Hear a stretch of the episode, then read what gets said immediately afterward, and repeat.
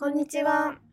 若者コンサルネオレアがお送りするポッドキャスト若者ラジオ、大学さんねん生にじゅういっさいの赤嶺紗恵とにじゅうさんさい朝比奈ひかりです。この番組は大人が知らない若者の話をコンセプトに、若者のトレンド情報や若者の本音を発信していく番組です。今回のテーマはプレスリリースで発表させていただきました女子学生が選ぶにせんにじゅういちねんトレンド大賞とにせんにじゅうにねんトレンド予測をこのラジオで、えー、雑談形式で解説していきたいと思います。プレスリリースに一覧が載っているので、そちらも合わせてご覧ください。はい、そしたら、えー、にせんにじゅういちねんトレンド大賞から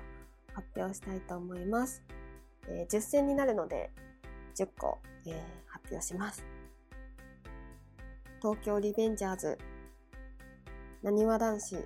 コムドット、呪術廻戦、イカゲーム、マリトッツォ、地球グミ、サイキポインティ、アートバー、平成レトロ、このじゅっこになっています。はい、こちらのじゅっこについてはプレスリリースにて解説を載せてますので、そちらをご覧ください。ポッドキャストの方ではにせんにじゅうにねんのトレンド予測についてをお話ししたいと思います。では、まずはじめにちょっとじゅっこ読み上げたいと思います。平成フラミンゴ、BE:FIRST、エスパイ×ファミリー、トラビスジャパン、ニジプロジェクトシーズンツー、ちいかわ、ワイツーケー ファッション、ブルーロック、アメリカンバーティー、ドンムルケーキ、こちらのじゅっこがにせんにじゅうにねんのトレンド予測になります。では、解説していきましょう。はい。いやー、ついにこの季節になった感があるので、年末感が。年末感がありますね。はい。平成フラミンゴから、そしたら解説をお願いします。はい。平成フラミンゴはニコちゃん、リホちゃんのふたり組の YouTuber になります。うん、アラサー独身コンビというのをテーマというか、そうですね、アラサー独サーコンビとして活動していて、登録者数はなんと今年にひゃくまんにんを超えました。すごい。はい。今、中高生を中心にかなり人気が出ていて、平成フラミンゴを知ってますかっていうアンケートを取ると、知っているが ななじゅうななパーセント、 若者の認知度も約はちわりというところになっています。最近では、えっと、地上波のバラエティなどに少し出演したりなど、テレビでの出演も増えているので、にせんにじゅうにねんはこう YouTube などインフルエンサーとしてだけでなくて、結構そのコメント力だったり反応も面白いというところがあるので、地上波への出演が増えるんじゃないかなと思ってランクインしました。この中高生のアンケートはネオレアで取らせていただいたのですが、だいたいにせんさんびゃくにんぐらいに聞いて、えー、知っているがせんはっぴゃくにんで、本当にはちわり近くの方が平成フラミンゴを認知しているっていうのもあったので、今後もこれがまたコムドットとかみたいにどんどん人気になっていくんじゃないかなと思っています。はい、では続いて BE:FIRST ですね。 BE:FIRST はトリプル A のメンバーであり、ソロアーティストでもある スカイハイ さんが主催したオーディションから誕生したしちにん組のボーイズグループになります。このオーディション番組自体は Hulu とかスッキリでも特集されていました。シャイニングワンというプレデビュー曲がリリース同日 エムブイ も配信されて、いっしゅうかんでななひゃくななじゅうまんかい再生、にしゅうかんでせんまんかいを超えていました、うん、すごい。はい、とにかくすごい勢いがかなりあるグループですね。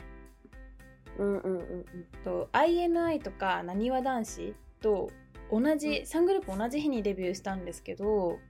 と、まあ、どのグループももちろんすごく人気で、うん、それぞれちょっとやっぱ毛色が違うので、か アイエヌアイ は韓国系、 BE:FIRST はもうそういう歌とダンスっていうのを売りにした実力派ボーイズグループって感じ。なにわ男子はもうキラキラ王道系アイドルっていう風な感じなんですけど、うん、BE:FIRST は結構日本国内っていうだけじゃなくてかなり世界に向けてワールド展開をしていく感じといいますか、かなりそういう売り出し方だったりをしているので、これからさらにさらに伸びていって、こう今なかなかアイドル以外のボーイズグループっていうのがないんですけど、こうアーティストの軸になっていくんじゃないかなと思います。えーと、スパイファミリーは集英社が発行する雑誌の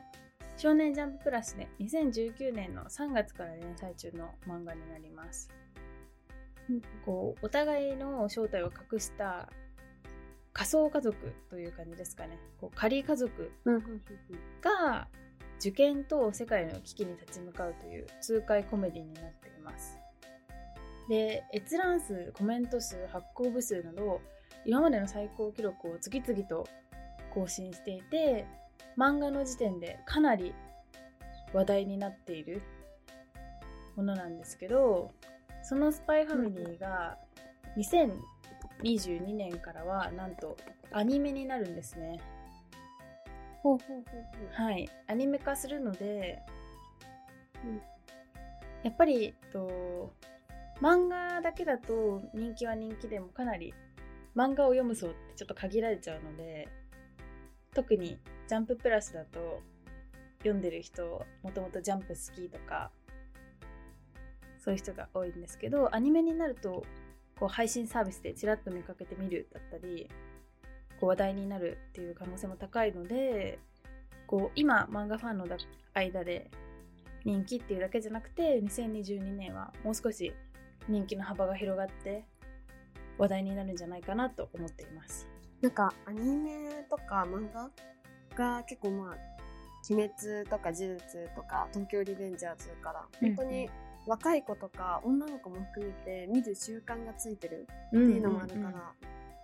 んかそういう意味でもどんどんトレンドとしてまたこのスパイファミリーとかこの後ご紹介するブルードッグとかも入ってくるんじゃないかなと思っています。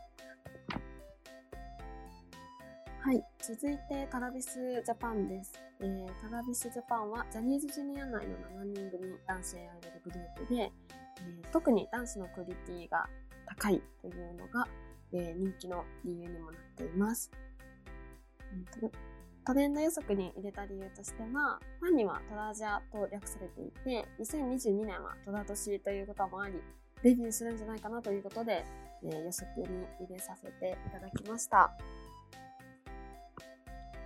続いてはニジプロジェクトになっています。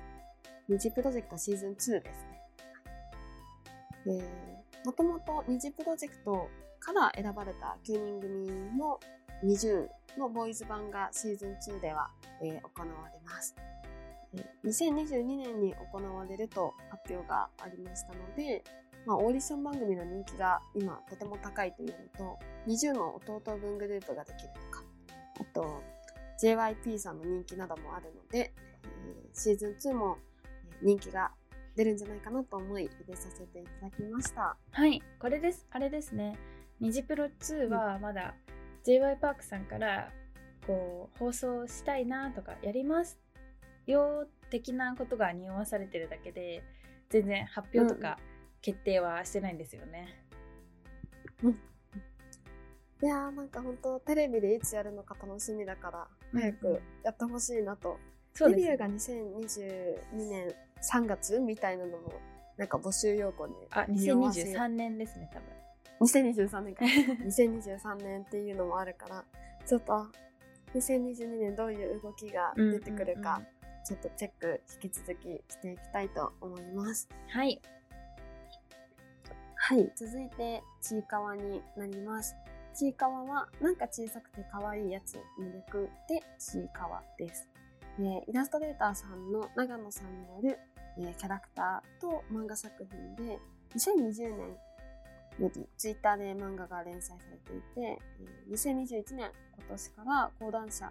でちいかわなんか小さくて可愛いやつという単行本がリリースされました。にせんにじゅうにねんはアニメ化するということもあるので、より多くのファンができるんじゃないかなと思い入れさせていただきました。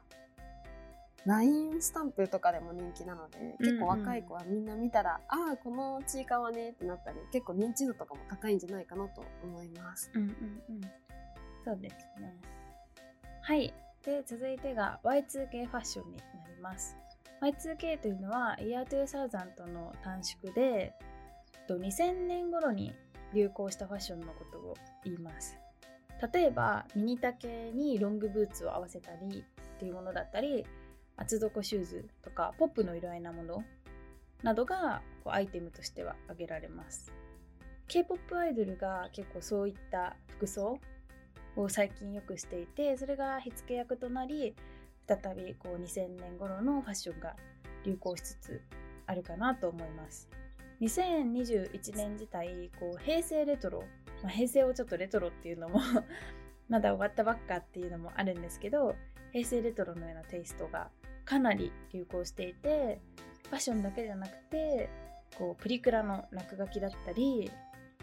こうたまごっちの加工を画像でしたりとか、ガラケーのガチャガチャが出たりなど、ちょっと懐かしいものっていうのが流行っているので、このファッション自体も今は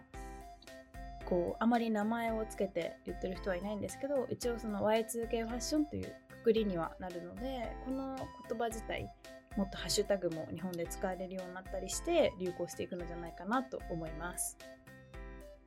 ルーズソックスがまた売れ始めてるっていうのも聞いて、うんうんうん、結構これと同じだなっていうのは最近すごい感じました。そうですね、私も意識してなかったけど、うん、ミニ丈にロングブーツとか結構ファッションでするので、うん、あ、確かにそうだなっていう感じを確かに確かに懐かしい。はい、では続いてブルーロックに行きますね。これも少年、えっと、これも漫画になっています。サッカーをテーマにした漫画で、少年マガジンでにせんじゅうはちねんから連載されています。と日本のワールドカップ優勝のために、世界一のストライカーを生み出す施設、実験施設の青い監獄プロジェクト、それがまあブルーロックですね、青い監獄に招集されたさんびゃくにんのこうフォワードの人、少年と選手権とかで集めた少年のがこう戦っていって日本一の世界一のストライカーになるっていうお話です。はい、これはあれですね、こうスポーツ漫画っていうのが、うん、結構主人公の主人公じゃない登場人物の成長とか、こうなんかどんどんどんどんキラキラしていく感じっていうのを描くのが多いと思うんですけど、この漫画はそのシーン登場人物たちの成長だけじゃなくて、こうバトルロイヤル風な感じ、競い合ってくですけど、もうその競い合いがただのスポーツ漫画の感じではなくて、本当にデスゲームじゃないけど、もう生きるか死ぬかの勢いの競い合いなんですね、このさんびゃくにんが。うんうんうん、なのでこうスポーツ漫画×バトルロイヤルの要素が入ってるので、こう、うんうん、サッカーに興味がある人はもちろんなんですけど、あんまりサッカー詳しくなかったりスポーツ漫画好きっていうタイプじゃなくても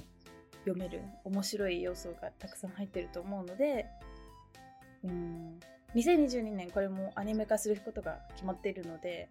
かなり流行るんじゃないかなと思います。ね、スポコン漫画が結構私が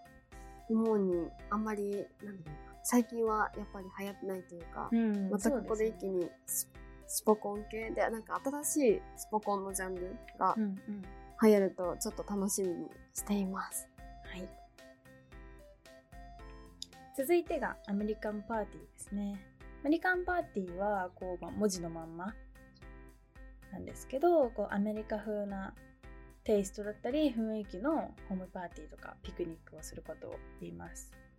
バナナスプリットっていうこれもちょっとまた解説しないとわからない方も多いかもしれないんですけど、バナナのスイーツがあるんですね。インスタとかで検索するとめっちゃ出てくるのでちょっと見てみてほしいんですけど、そのバナナスプリットだったりポテチ、レイズのポテチとかを持つ持って写真撮ったりっていうのがめちゃくちゃ流行っていて、カップケーキだったりあとドーナツとか、もうとにかく原色とかもうカラフルとかポップな色合い、ピンクとかネオンとかそういうのも使って雰囲気を出して高カロリーの食べ物とかいっぱい並べてやるパーティーがアメリカンパーティーになっています。こうずっとずっと最近はベージュ系だったり単色系っていうのが流行ってると思うんですけど、こうその裏でこうにせんにじゅういちねんぐらいからこういうまた色合いがかなり入ったもの、例えばファッションも結構ビビッドカラーのものがトレンドになったりしていたんですけど、こうベージュ系の裏ではかなりカラフルなものだったり色彩感の強いものが流行っているので、アメリカンパーティー自体もこうにせんにじゅういちねんご半からじわじわ来てるので、来年はもっとピクニックとかもベージュ系よりもこっちの方が流行るんじゃないかなと思います。ちょっとなんかこういうカラーのトレンドというか写真のベースの色合いとかもちょっとずつ淡い系からビビット系に変わっているっていうのも今後も注目していきたいポイントだなと思っています、うんはい、で最後ですね、ドンムルケーキというケーキになります。韓国語なんですけど、まあ、日本語に訳すと動物のケーキっていう意味で、日本ではと太っちょケーキっていうハッシュタグがつけられたりしてますね。インスタだと動物ケーキとか太っちょケーキとかやっても出てくるものになってます。こうもう太っちょケーキとか動物ケーキっていうものまんまなんですけど、ちょっと丸みを帯びたケーキとかをにだんくらい重ねて動物の形にしたケーキで、こうこれまで結構線色ケーキ、こう、うんうんうん、文字を書いたケーキのが流行ってたと思うんですけど、去年くらいからあ去年じゃないにせんにじゅういちねんくらいからこうハーフケーキだったりティアラのケーキだったり立体的なものが流行り始めていて、その中でドンムルケーキっていう新しいケーキのジャンルが出てきて、こう韓国ではもうちょこちょこ人気が出ていて、売ってるお店だったりドンムルケーキでお誕生日ケーキにするっていうアイドルもいたりするんですけど、日本はまだまだあんまりドンムルケーキを売ってるお店とかはないんですけど、こう作ってインスタグラムとかに載せてる人は最近増えてきています。にせんにじゅうにねんはこうセンエルケーキとかにもやっぱちょっと飽きが出てきているっていうのもあって、うん、ドンムルケーキにかなり移行するんじゃないかなと思います。もしドンムルケーキがちょっと想像つかないという方は、ぜひドンムルケーキとか太っちょケーキでインスタグラムとかウェブとかで画像を見てもらえればと思います。すごい私のおすすめのドンムルケーキ、私が可愛いなと思ったのは半月状になってるクマちゃんが立ってるやつがすごい可愛かったりして、うん、なんかそういう可愛すぎない可愛さもあったり、でもすっごい可愛いものに寄ってたりみたいな、ドンムルケーキの中でもなんか結構繊維のケーキとかは雰囲気がどれも似たような形だったけど、ドンムルケーキはすごいいろんな、えーと、形だったり可愛さとかも調整できるっていうのが個人的にいいポイントだなと思いました、うんうんうん、確かに動物の種類だったりも違うし、色も全然変わるので、うんうんうん、バリエーションがすごい豊富ですよね。うんうん、確かに、なんかそう思うと、なんだろうな、ベージュ系とかがまだ好きな女の子たちは、ベージュ系とかクマちゃんとかブラウンをベースにして、うんうん、なんかそのさっきのアメリカンパーティーとかビビッドカラーが好きな子とかは、じゃあなんかなんだろう、ユニコーンとかカラフルなドンムルケーキを作るとかもできるから、うん、そういう意味で、結構自分たちで好みを調節できるみたいなのは結構ドンムルケーキの良さですね。うんうんうん、うん、はい、ということで以上がにせんにじゅうにねんトレンド予測の解説でした、えー、プレスリリースにも書いていますので、ぜひ合わせてご覧ください。他にもポッドキャストではね、普段 TikTok の使い方とか若者のテレビ離れについてお話をしておりますので、ぜひ他のポッドキャストも、えー、聞いてもらえると嬉しいです。ということで、今週は女子学生が選ぶにせんにじゅういちねんトレンド大賞とにせんにじゅうにねんトレンド予測でした。リクエストや質問は概要欄にあるマシュマロまでお願いいたします。はい、また番組の感想や詳しく聞きたいということについてはハッシュタグ若者ラジオでツイートをお願いします。そしてもっと若者について知りたいという方はネオレア公式ツイッターアットマーク NEORARE アンダーバーアットマークネオレアアンダーバーをチェックしてください。もしくはパーソナリティの私たちのツイッターを見てください。それでは若者ラジオ、最後までお聞きいただきありがとうございました。にせんにじゅういちねん本当にありがとうございました。にせんにじゅうにねんも頑張っていくので、ぜひよろしくお願いします。では次回もお楽しみに。